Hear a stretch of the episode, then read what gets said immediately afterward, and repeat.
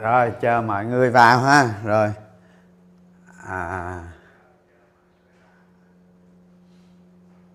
trong thời kỳ lạm phát thì nhóm ngành nào sẽ hưởng lợi nhiều nhất? Giờ bây giờ lạm phát á lạm phát mà nó dẫn đến suy thoái kinh tế đó, thì không có cái ngành nào mà hưởng lợi hết tất cả nó đa số nó đều xấu hết. Ví dụ như chúng ta nghĩ tới mà cái việc mà nó xảy ra cái nó xảy ra cái cái suy thoái kinh tế thì dự tiền là ngon nhất á. Nhưng mà chuyện đó nó còn xa vời lắm.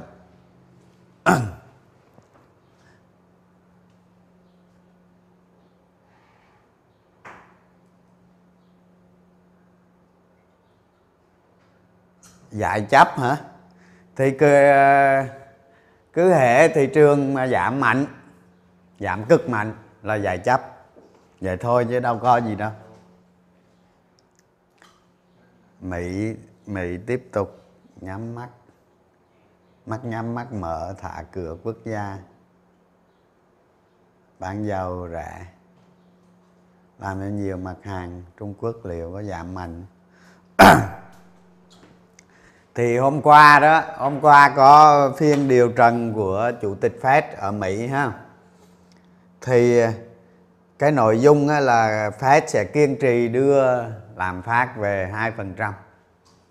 Mà chúng ta biết hiện nay đó lạm phát có thể đạt lên 9 tới 10% rồi sau đó nó mới về. Nếu mà xấu thì thì nó sẽ còn lâu. Đó, nhưng mà trong tình hình hiện nay thì chúng ta có thể nhìn thấy là lãi suất trong vài tháng tới nó sẽ đạt à, lạm phát trong vài tháng tới nó sẽ đạt đỉnh và nó đi xuống. Và các bạn để ý xem trường hợp Mỹ mà đưa đưa lạm phát xuống 2% có đạt có dễ dàng đạt được không? Rất lâu ha. Thì cũng có thể nó phải qua tới năm 2024 hoặc năm 2025 có khi 26 nó mới đạt được cái mức lạm phát như vậy.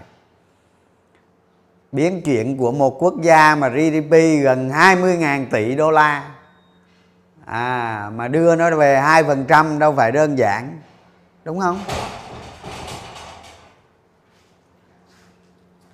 Cái viện cảnh mà cái viễn cảnh mà lạm phát của Mỹ hiện nay đó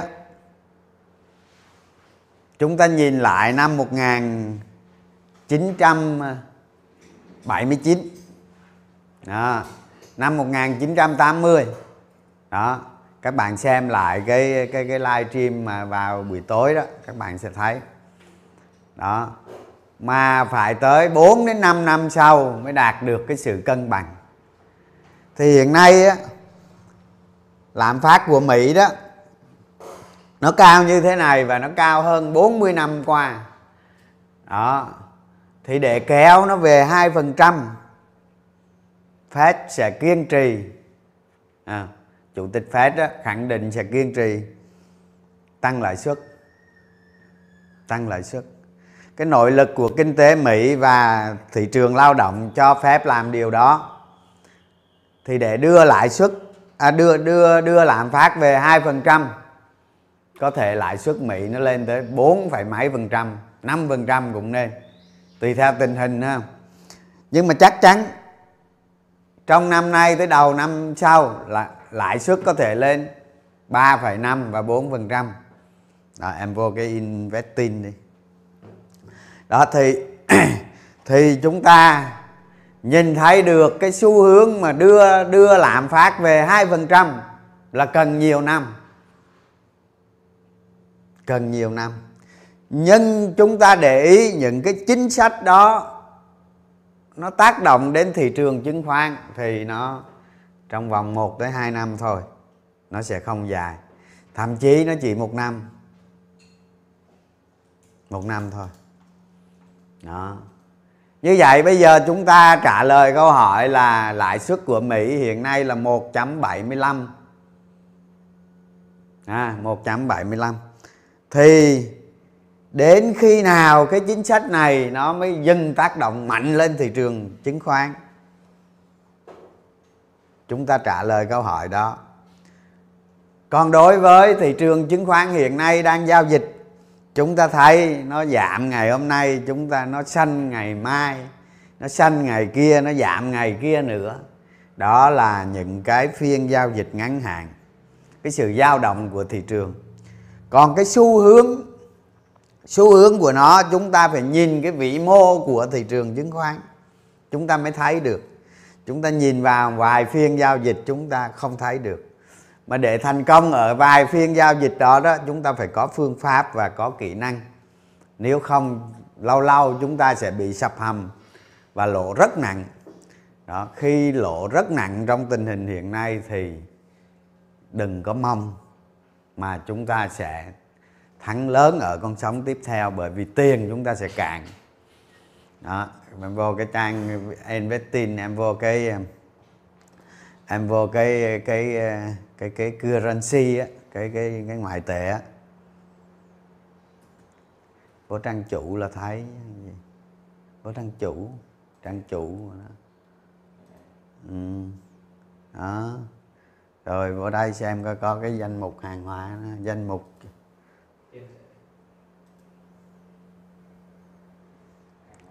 không không phải, forex forex forex bấm vô cái 300 là ừ đó rồi.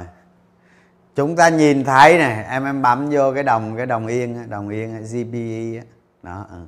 bấm vô. GBE á. Đây nè đây nè. Đó rồi. Rồi bấm vô cái biểu đồ nè, mấy năm á.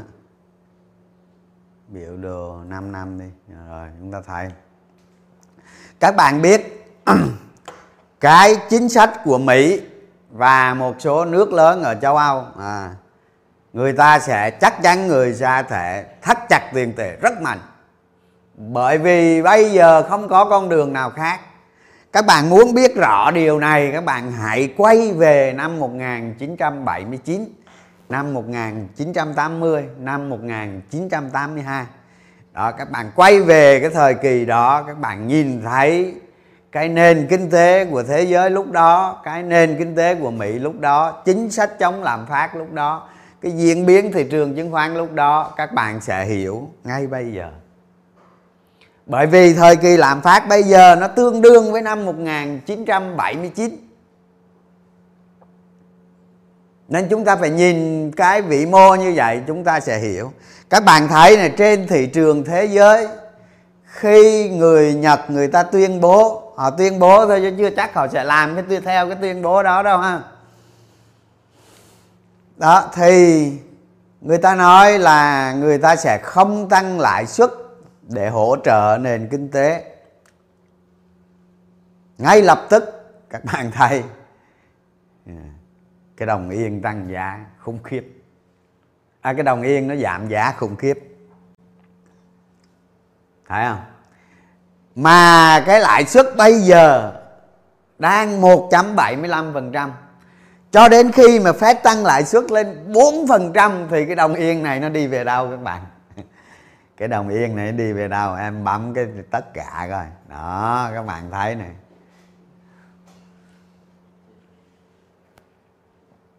tôi nói câu chuyện này ở đây tôi không phải nói đồng tiền nhật, mà cái chính sách đảo ngược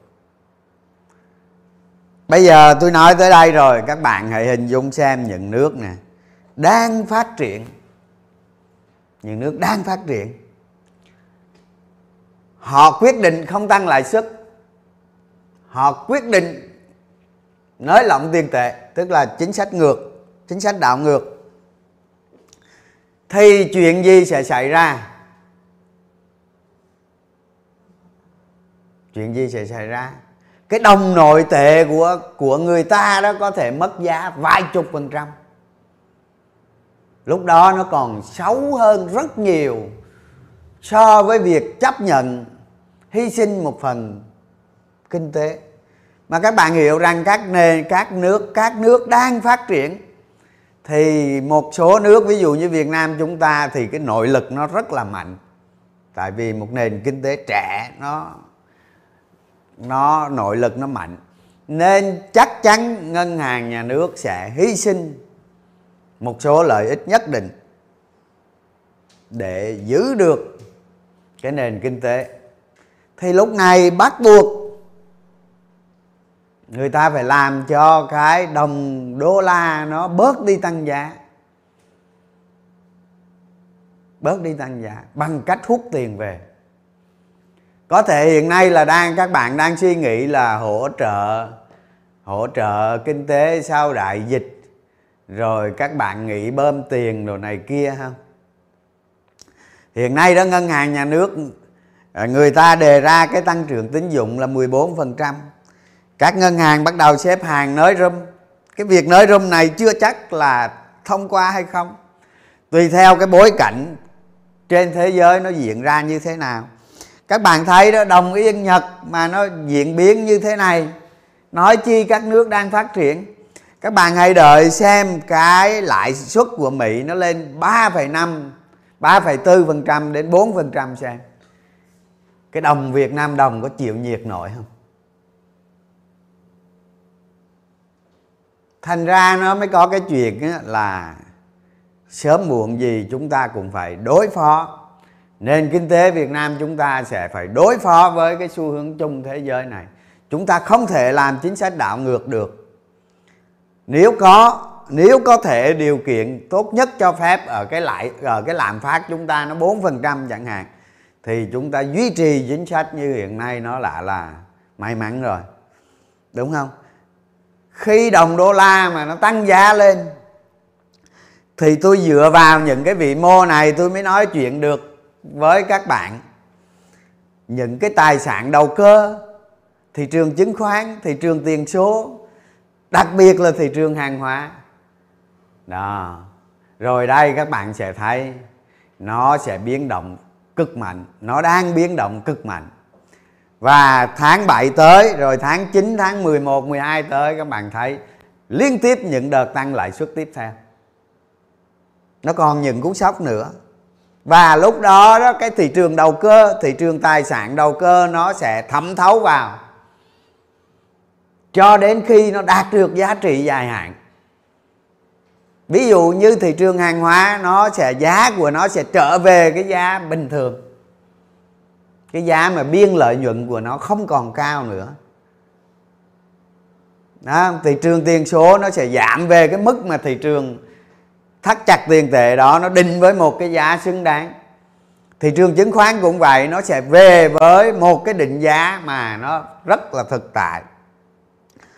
Cái hàm lãi suất của của chính phủ cái hàm lãi suất của đồng đô la Mỹ ấy, nó là một cái phép so sánh ngang bằng với thị trường cổ phiếu. Và khi thị trường cổ phiếu định giá quá cao và đồng đô la nó giành lợi thế hoàn toàn thì cái chuyện đó nó bắt buộc phải đảo ngược và chúng ta nhìn thấy đó, thị trường chứng khoán Mỹ nó đã giảm 20% so với những cái đợt khủng hoảng kinh tế trước. Ví dụ như các bạn nhìn thấy năm 2008 này, năm 1980 này, các bạn nhìn thấy cái thể hiện của thị trường chứng khoán Mỹ nó xảy ra như thế nào qua một, hai năm như vậy. Đó đó chính là cái xu hướng của nó. Chút xíu tôi sẽ nói với các bạn về cách đầu tư mà để thích ứng với cái xu hướng của thế giới như thế này. Còn chúng ta đi ngược lại thị trường, chúng ta đi ngược lại cái vị mô của thị trường chứng khoán, chúng ta chống lại cái xu hướng đó, người bại trận chính là chúng ta. Em ờ, em em em em vô cái cái cái cái youtube đi, coi coi.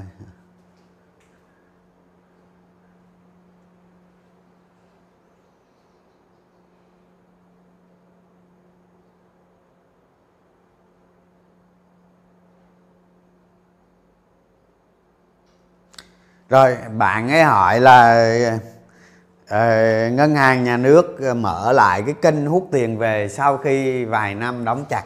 À, vài vài năm họ không có đả động đến. Thì đầu tiên hết đó các bạn các bạn hãy nhìn cái giá đô la ở trên thị trường. Lâu lắm rồi đúng không? Đã rất lâu lắm rồi cái đồng đô la nó mới lên lại 24 ngàn trong rất nhiều năm qua, ngân hàng, nhà nước hay là nền kinh tế chúng ta có cái nội lực rất mạnh.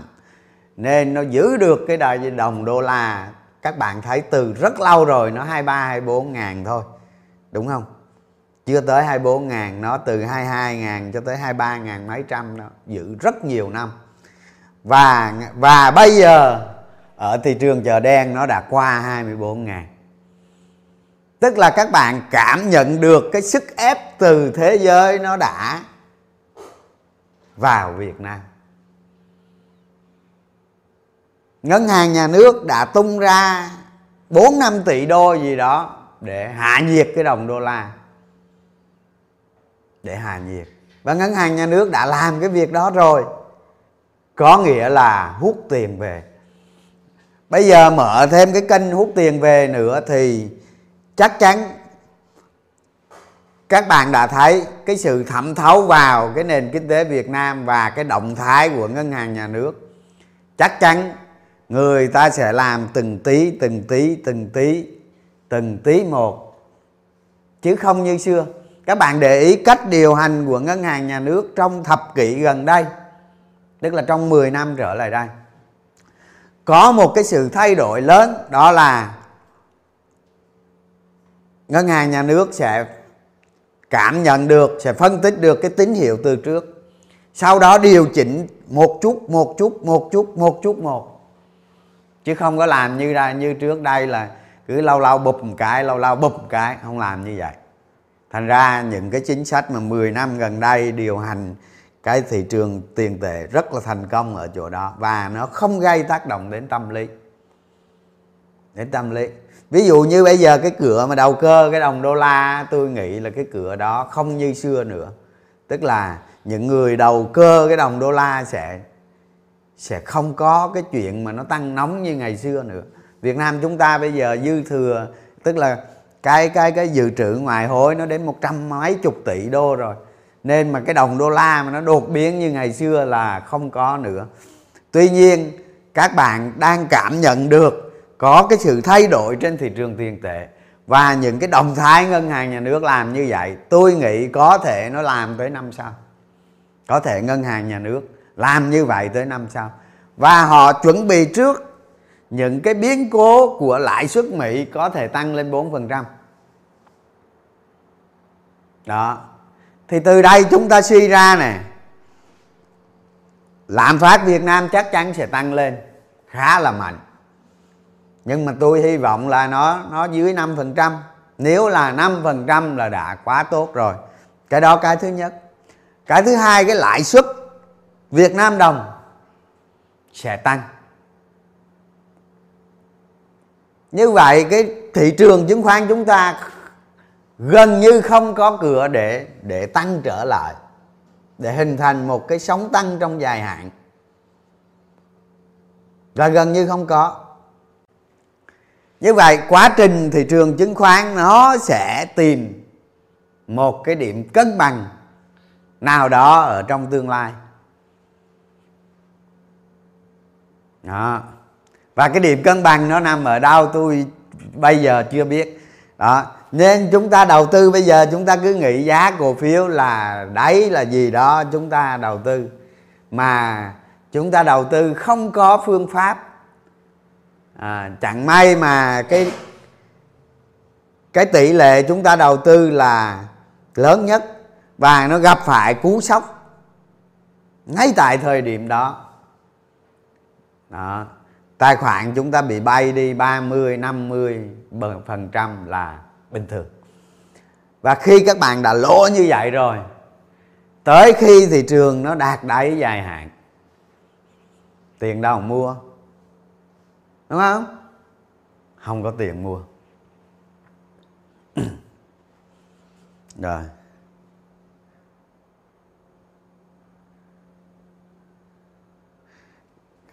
Rồi, bây giờ có câu hỏi về giá hàng hóa thì tôi tôi nói rồi. Chắc chắn, gần như chắc chắn 100% giá hàng hóa trên thị trường thế giới hình thành một cái chiều đi xuống gần như chắc chắn. À. ngoại trừ. À ngoại trừ có cái biến cố gì đó, thì những cái biến cố nó giống như là nó nhất thời nó đến thì tôi không biết, mọi người cũng không ai biết được. Thì trong cái tư duy, cái suy nghĩ đầu tư của chúng ta đó, thì luôn luôn có yếu tố ngoại trừ ngoại trừ khi nó có một cái biến cố nào đó nó quay lại cái cái cái cái cái chuyện nó sẽ tăng giá. À, ví dụ như chiến tranh hay gì đó nó xảy ra tiếp chẳng hạn thì cái chuyện đó chúng ta không biết được hay sự cố gì đó. À, ví dụ như bây giờ Ả Rập Saudi mà à, Ả Rập Saudi mà có chiến tranh giá dầu nó lên 500 500 500 đồng một thùng như 100 mà ăn thua gì đúng không? Những cái đó tôi đâu biết được. Nên có yếu tố ngoại trừ. Đó. Nhưng mà những cái điều bình thường nhất như đang diễn ra hiện nay thì thắt chặt tiền tệ nó làm cho giá cả hàng hóa cơ bản giảm mạnh. Từ đó mới kéo giảm được lạm phát xuống. Thì các bạn biết rồi, cái thời kỳ đại dịch đúng không? Các chính phủ bơm tiền. Những con số mà bơm tiền như thế nào tôi nói rồi toàn thế giới bơm tiền, bơm tràn ngập tiền. Nên cái hậu quả đó nó gây ra bây giờ và bắt buộc chúng ta phải quay lại cái chính sách thắt chặt tiền tệ.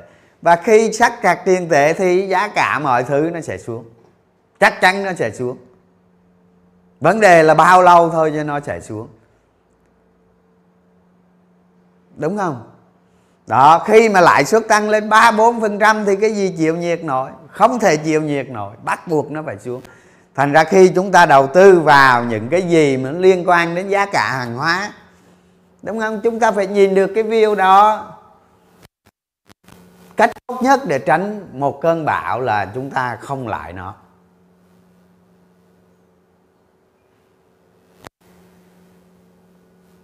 Không ở trong bão thì không có dính bão.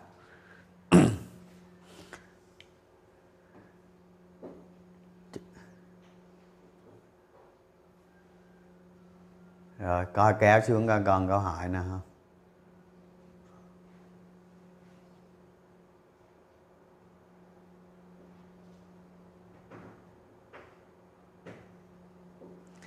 Cái dòng à, hỏi về cái dòng ngân hàng.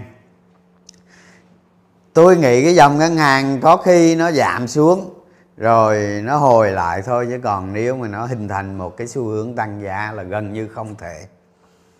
Bởi vì một cái dòng ngân hàng nó cần cái lượng tiền rất lớn để nó để nó dẫn dắt tăng giá. Mà các bạn nghĩ trong cái tình hình trong cái tình hình dòng tiền như hiện nay thì không thể có chuyện đó. Còn một cái thị trường nó giảm rồi nó hồi nó giảm rồi nó hồi thì cái chuyện đó nó chỉ là ngắn thôi. Không ai biết được cái chuyện ngắn nó nó diễn ra như thế nào. À, nhưng mà nó hình thành một cây gọi là một cây sống ngân hàng thì nó gần như nó không xảy ra được.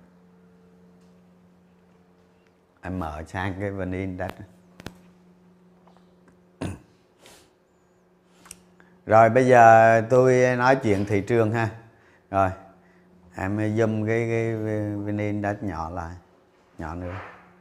Rồi, chúng ta thấy. Rồi, bây giờ tôi nói chuyện thị trường ha. Tôi nói cả nhà đó. Mọi thứ thắt chặt tiền tệ nó bắt đầu ở đây nó bắt đầu ở vùng này. Đó. Bây giờ chúng ta nhìn thấy rõ ràng rằng trong một đến ba quý tới à cái việc thắt chặt tiền tệ sẽ diễn ra mạnh. À, cái đầu chúng ta sẽ nghĩ thị trường chứng khoán nó hình thành một con đại sóng hay gì đó hay là hình thành một con sông tăng gì đó là chuyện đó hoàn toàn không có nếu nó có thì nó phải có cái lý do gì đó nó có. Thì khi nó có cái lý do gì đó nó có, mình sẽ lập tức mình thay đổi quan điểm. Chúng, quan điểm của chúng ta là thị trường ở ngoài kinh tế, ở ngoài vĩ mô kia, nó cho chúng ta tín hiệu để chúng ta thay đổi quan điểm. Những cái gì chúng ta nói về tương lai nó chỉ là cái dữ liệu, cái tín hiệu cho tới ngày hiện tại còn ngày mai nó có cái tín hiệu gì, chúng ta sẽ thích ứng và thay đổi ngay lập tức. Đó mới là đầu tư, không phải cái lời nói hôm nay chúng ta áp dụng cho ngày mai là nó hoàn toàn đúng đâu. Nếu nó đúng như vậy thì chỉ có thiên tài ha. Rồi, ở đây chúng ta thấy này, cái PE của thị trường nó nó 13 thì nó hiện đang 12 12.8 13 gì đó. Nhưng mà chúng ta thấy này, nếu như nếu như thị trường chứng khoán Mỹ bây giờ là nó giảm từ gần 37 ngàn, nó xuống còn 30 ngàn, tức là nó giảm hơn hạ giảm 20% nó đã chính thức bước vào thị trường con gấu. Đó. Thì thông thường đó, ví dụ chúng ta nhìn năm 1980 năm 1000 năm 2008 những gì thị trường chứng khoán Mỹ đang thể hiện chỉ là bước khởi đầu. Nó còn giảm nữa. Cũng không loại trừ, nó giảm về 23 24 ngàn điểm cơ. Thì các bạn cứ lấy cái đạo ngược của cái lãi suất xem. Cái định giá của thị trường chứng khoán Mỹ, lúc mà nó ở 30 ba mươi mấy ngàn điểm trước đây, thì cái lãi suất của nó chỉ có một phần trăm, không tới không phẩy năm là cho lãi suất thị trường cho một phần trăm đi nhưng mà khi lãi suất nó đảo ngược nó lên 5 phần trăm thì cái thị trường chứng khoán nó sinh ra. Quá đắt. Quá đắt thì nó sẽ xuống. Và nếu xảy ra khủng hoảng kinh tế thì nó xuống 20 nghìn, mười mấy ngàn cũng bình thường. Chuyện đó bình thường. Còn bây giờ chúng ta nói xảy ra khủng hoảng kinh tế thì chúng ta không thể nói được, bởi vì nó không có cái căn cứ nào hết. Đó, thành ra chúng ta nhìn sang tương quan thị trường chứng khoán Việt Nam và những cái chính sách của chúng ta đối phó. Cho dù kinh tế chúng ta nó vững hơn, nó ít chịu tác động hơn, nhưng nó cũng sẽ chịu một cái tác động nhất định. Như vậy có thể thì có thể cái VN Index của chúng ta vẫn còn giảm tiếp. Rồi, cái điều quan trọng nhất là chúng ta không quan tâm tới cái việc VN Index tương lai nó sẽ giảm bao nhiêu? Đó, nó giảm về một ngàn hay chín trăm hay tám trăm hay một ngàn mốt, cái chuyện đó không quan trọng. Bây giờ chúng ta phải xác định một cái tư duy khác, đó là chúng ta tìm cổ phiếu. Cái cổ phiếu đó đạt giá trị đáy dài hạn. Chúng ta sẽ đầu tư. Đó. Và quá trình đầu tư đó, chúng ta nắm giữ cái cổ phiếu đó, rồi trading theo tầng giá của nó. Chứ cũng không cần phải nắm giữ quá nhiều đâu. Và khi cổ phiếu đạt được những cái tiêu chí đáy dài hạn, là cái những cái tiêu chí đó do các bạn đặt ra. Còn còn bây giờ thị trường nó biến động, cho đến ngày nó, thị trường nó đạt đáy dài hạn thì các bạn phải giữ giữ cái nguyên tắc đầu tư như bình thường. Giống như tôi đã nói. Đó, thì nó sẽ an toàn hơn. Ít nhất trong cái đầu chúng ta có cái view thị trường như vậy đã. Bây giờ không có gì bảo vệ cái thị trường này nó hình thành một cái sóng tăng cả mà nó là đang một cái xu hướng giảm xuống.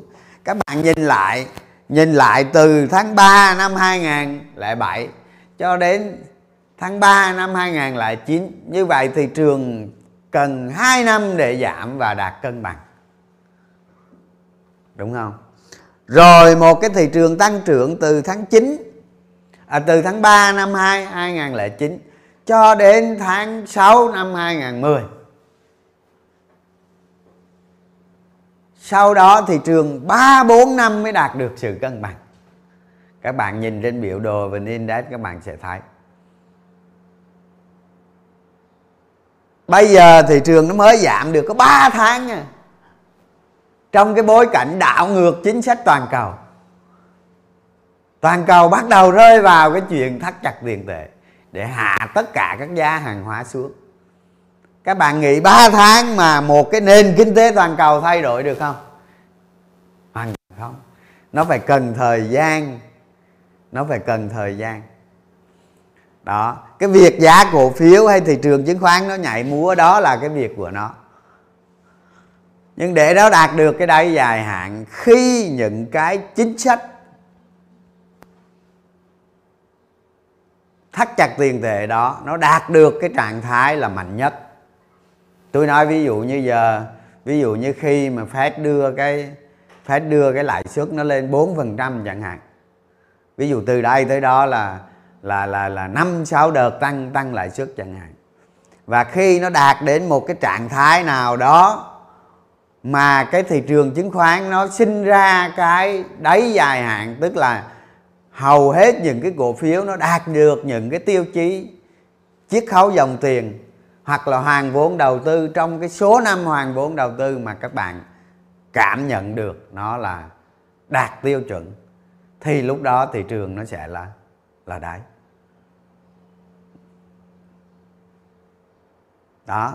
Hoặc là những cái chính sách đó đó, nó tác dụng tới lúc nó hết tác dụng lên thị trường tài chính toàn cầu nói chung, thì lúc đó thị trường chứng khoán nó sẽ đi vào giai đoạn tích lũy. Chứ nó không tăng đâu nghe. Có thể có thể giai đoạn ban đầu một số cổ phiếu, một số nhóm ngành nó tăng nhất định, nó tăng vài chục phần trăm nhất định nhưng mà toàn thị trường nói chung nó là đi vào cái giai đoạn tích lũy. Đó thành ra nhiều khi chúng ta tư duy về thị trường chứng khoán chúng ta nhìn à, giá cổ phiếu nó giảm như thế này nó là đáy hay gì cái chuyện đó họ hoàn toàn không đúng. Nó phải nhìn một cái nhìn một cái vĩ mô của nó một cái tương lai chín mùi. Tôi nói các bạn những người mà có nhiều tiền là những người họ hiểu rõ chu kỳ. Chu kỳ kinh tế, chu kỳ thị trường chứng khoán, chu kỳ của cổ phiếu, chu kỳ của ngành. Họ hiểu như vậy.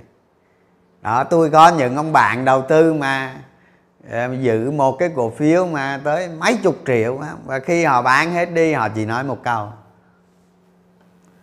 Họ chỉ nói một câu một thôi, đợi chu kỳ tới. Chứ họ không quan tâm tới cái thị trường gì hết họ đợi chu kỳ tới. Vậy thôi họ nói vậy thôi. Và họ hiện không có tham gia thị trường chứng khoán. Những người thắng là những người đó đó. Chứ không phải chúng ta đâu. Đó. Tới cái chu chu kỳ mà, tới cái chu kỳ tới, thị trường mà nó đạt được cái giá trị mà họ mong muốn, hoặc ít nhất họ thấy được cái tín hiệu đó, hết xấu rồi đối với thị trường chứng khoán hết sau là tốt, nhưng mà nhìn vị, về cái vĩ mô của thị trường chứng khoán nha chứ không phải nhìn cái chỉ số nên đó đâu. Thì lúc đó họ mới bắt đầu giải ngân và họ chờ đợi trong vài năm sau, họ lại thắng một cú lớn nữa. Đó. Tiền họ còn nguyên. Tiền họ còn nguyên. Đặc biệt cái tiền nguyên đó đó, ví dụ như ở thời kỳ mà họ thoái vốn trên thị trường chứng khoán, họ thoái một cổ phiếu thì tới thời kỳ đó họ quay lại họ mua được năm cổ phiếu không cũng họ cũng mua cổ phiếu cũ đi chẳng hạn, nhưng họ mua được năm cổ phiếu. Nó khác với chúng ta. Chúng ta ở cái thời kỳ đỉnh cao của thị trường, chúng ta có một cổ phiếu. Chúng ta mua được một cổ phiếu, nó xuống tới đây, chúng ta mua được có một có một ờ, không phẩy ba cổ phiếu à. À. Và khi chúng ta hòa vốn thì người ta lên trên trên may rồi đó thành ra trong cái thị trường mà thị trường con gấu nó giảm dần. Cái nguyên tắc bảo vệ NAV là số 1 à, cái cổ phiếu chúng ta mua chúng ta chỉ chấp nhận mua thêm khi khi nó tốt hơn khi nó lại hơn khi nó lời hơn và chúng ta gia tăng khối lượng. Khi chúng ta mua vào cổ phiếu rồi mà nó không tăng giá nó có xu hướng nó yếu đi chúng ta thay vì cắt bỏ bớt thì lại gia tăng thêm khối lượng. Và chúng ta gia tăng thêm khối lượng xong nó gặp cái sự kiện sau thế là chúng ta ngủm. Tôi không làm vậy. Cuộc đời tôi đầu tư tôi nói các bạn ở trong tài khoản của tôi không có cái cổ, cổ phiếu nào mà nó lỗ hết. Không có cổ phiếu nào lỗ. Là không phải vì tôi đầu tư cái món đó nó nó không lỗ. Tôi đầu tư cái món đó nó lỗ nhưng tôi cắt ở bữa tôi thống kê cho cả nhà biết rồi. Tôi đầu tư 10 cổ phiếu thì chỉ thành công được hai. Còn thám coi như thất bại. Như vậy là trong 8 đó đó, bốn cổ phiếu là thua lỗ, bốn cổ phiếu lợi ích và hai cổ phiếu lợi nhiều. Cái được là gì? Cắt bỏ. Như vậy trong cái danh mục đầu tư của tôi, những cái cổ phiếu mà nó đỏ là không có. Vì sao không có? Bởi vì tôi cắt thôi chứ không phải là là tôi tài giỏi gì đó. Thành ra chúng ta đầu tư chúng ta có nguyên tắc thì chúng ta sẽ không lỗ. Và trong trường hợp chúng ta lỗ chúng ta là người lỗ ít.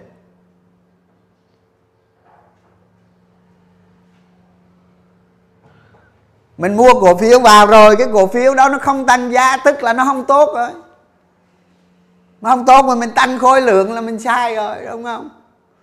Ngoại trừ khi nó nó nó, nó giải chấp bán tháo gì chúng ta bắt đây chúng ta gia tăng thôi chứ còn cái việc nó rất bình thường mà cái cổ phiếu chúng ta mua vào rồi mà nó không tăng giá chúng ta mua thêm chỉ có chết. Chỉ có chết. À. mà trong cái bối cảnh thị trường nó nó là thị trường con gấu nữa. À, ở ngoài kia nó gặp cái sự kiện gì ngày mai bán tháo? Chúng ta có tránh được cái việc đó không? Hoàn toàn không. Hoàn toàn không tránh được. Cách tốt nhất là gì? Là ví dụ như chúng ta mua 25 30 phần trăm cổ phiếu, cái cổ phiếu đó nó phải mạnh lên, nó phải mạnh dần lên, chúng ta mới gia tăng. Và khi nó mạnh dần lên, chúng ta gia tăng thì cái cửa thắng chúng ta lớn. Mà chúng ta gia tăng lên, nó mạnh lên, chúng ta gia tăng, nhưng mà nó vẫn gặp sự cố, nó vẫn giảm xuống lại. Thì chúng ta cắt thôi. Cái việc cắt đó nó không thiệt hại lắm đến đến đến đến NAV tài khoản.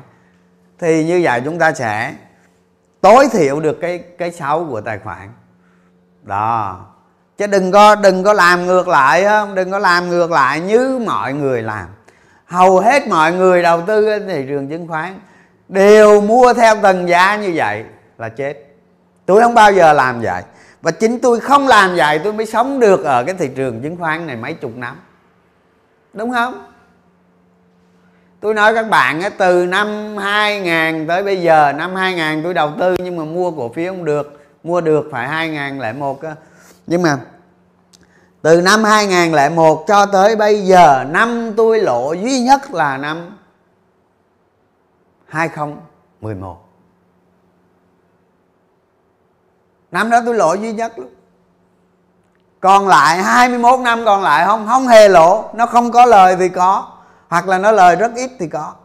Nhưng mà 21 năm không lộ, chỉ có lộ một năm duy nhất 2011 nhưng mà cái năm đó tôi lộ 30% nhưng mà các bạn phải hiểu, tôi chỉ sau năm 2010 tôi chỉ để lại 20% tôi đầu tư thôi.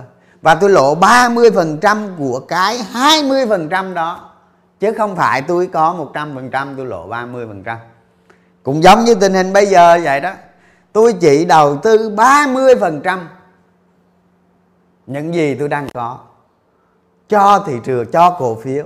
Và cái 30% này tôi sẵn sàng lộ hết. Tôi sẵn sàng mất trắng cái 30% này. Mà các bạn biết, nếu cái 30% này của tôi mất mất trắng thì có nghĩa là VN đã nó về 100 điểm. Tôi mới mất trắng. À, mà lúc nó về 100 điểm thì cái 70% của tôi mới xuất xuất hiện. À, cái này là tôi nói theo cái kiểu nó hư cấu một chút để các bạn hiểu rằng cái việc đầu tư trong giai đoạn này nó không thể không bằng cái cách các bạn đầu tư. Cái cách đầu tư cái chiến thuật chiến lược đầu tư cái phương pháp đầu tư nó mới là quan trọng. À nó mới là quan trọng và cực kỳ quan trọng. Đó. Cái nguyên tắc mà sống còn của tôi trên thị trường chứng khoán chính là nguyên tắc cắt lỗ. Đó. chứ không gì hết đó. các bạn đừng có nghĩ, nhiều khi tôi tôi nói thật, tôi nghiên cứu thị trường chứng khoán, tôi nghiên cứu ghê gớm lắm, nhưng phải giỡn đâu tôi nói các bạn á, ở trên ở trên đất nước Việt Nam này người mà nghiên cứu về cổ phiếu cái vị mô của cái cổ phiếu như tôi là rất hiếm có chắc chắn là rất hiếm có rất ít người làm như vậy. Nhưng mà mình ứng dụng vào mình đầu tư nó rất đa dạng. Tôi đầu tư rất đa dạng. À, cái loại hình gì tôi chơi cũng được hết. Thì cái chuyện đó cái chuyện cá nhân thôi nhưng mà chúng ta đầu tư cái hiểu biết, mọi cái phương pháp đầu tư của chúng ta đều phải nhắm đến cái từ rủi ro. À rủi ro. Chúng ta phải loại trừ được rủi ro, chúng ta mới thắng. Mà để loại trừ được rủi ro, chúng ta phải có phương pháp. À tôi nói ví dụ như giờ các bạn mua cổ phiếu thị giá trên thị trên thị trường nó đang 200 ngàn. 200 ngàn đồng. PE của nó là 15 đi, hả? nó đang 200 ngàn thì cái cổ phiếu đó nó không có xấu, nó hoàn toàn tốt mà các bạn mua 200 ngàn mà để nó lên 1 triệu, thì nó cũng hơi viễn vong đó. nhưng mà các bạn mua cái cổ phiếu nó 10 ngàn đồng mà nó lên 50 trong khi cái cái cái OBN nó cao cái PE nó thấp. Cái đó là cái thứ nhất. Cái thứ hai là cái những năm tới đó, những năm tới cái OBS của nó như thế nào để nó lên giá 50 và cái cái ông nội 10 ngàn này nè là cái giá trị cơ bản của nó dư sức chiết khấu dòng tiền dư sức cái số năm hoàn vốn hai ba năm gì đó bốn năm năm gì đó mà các bạn mong muốn. Như vậy cái rủi ro của cái ông năm lên à, cái à, ông giá 10 ngàn lên 50 là là thấp. Và cái cổ phiếu 200 ngàn kia để lên 1 triệu là rủi ro cực kỳ cao. Chứng kiến rồi. Các bạn chứng kiến rồi cái cổ phiếu gì đó? Cái cổ phiếu gì mà là, là làm youtube rồi đó? Nó sụp đổ đó. Một cái rủi ro của google nó cắt cái hợp đồng thôi là xong. Bây giờ liệt luôn. Những ai đâu vào đó, đúng là cái đó là cái gì chúng ta nhìn tốt nhưng mà nó không thực tế về cái mặt chiết khấu dòng tiền. Tại sao tôi không đầu tư những cổ phiếu thị giá cực cao BE nó cao? Bởi vì tôi tránh đi bất thình lình nó có một cái gì đó, nó xấu là tôi tan gia bại sản.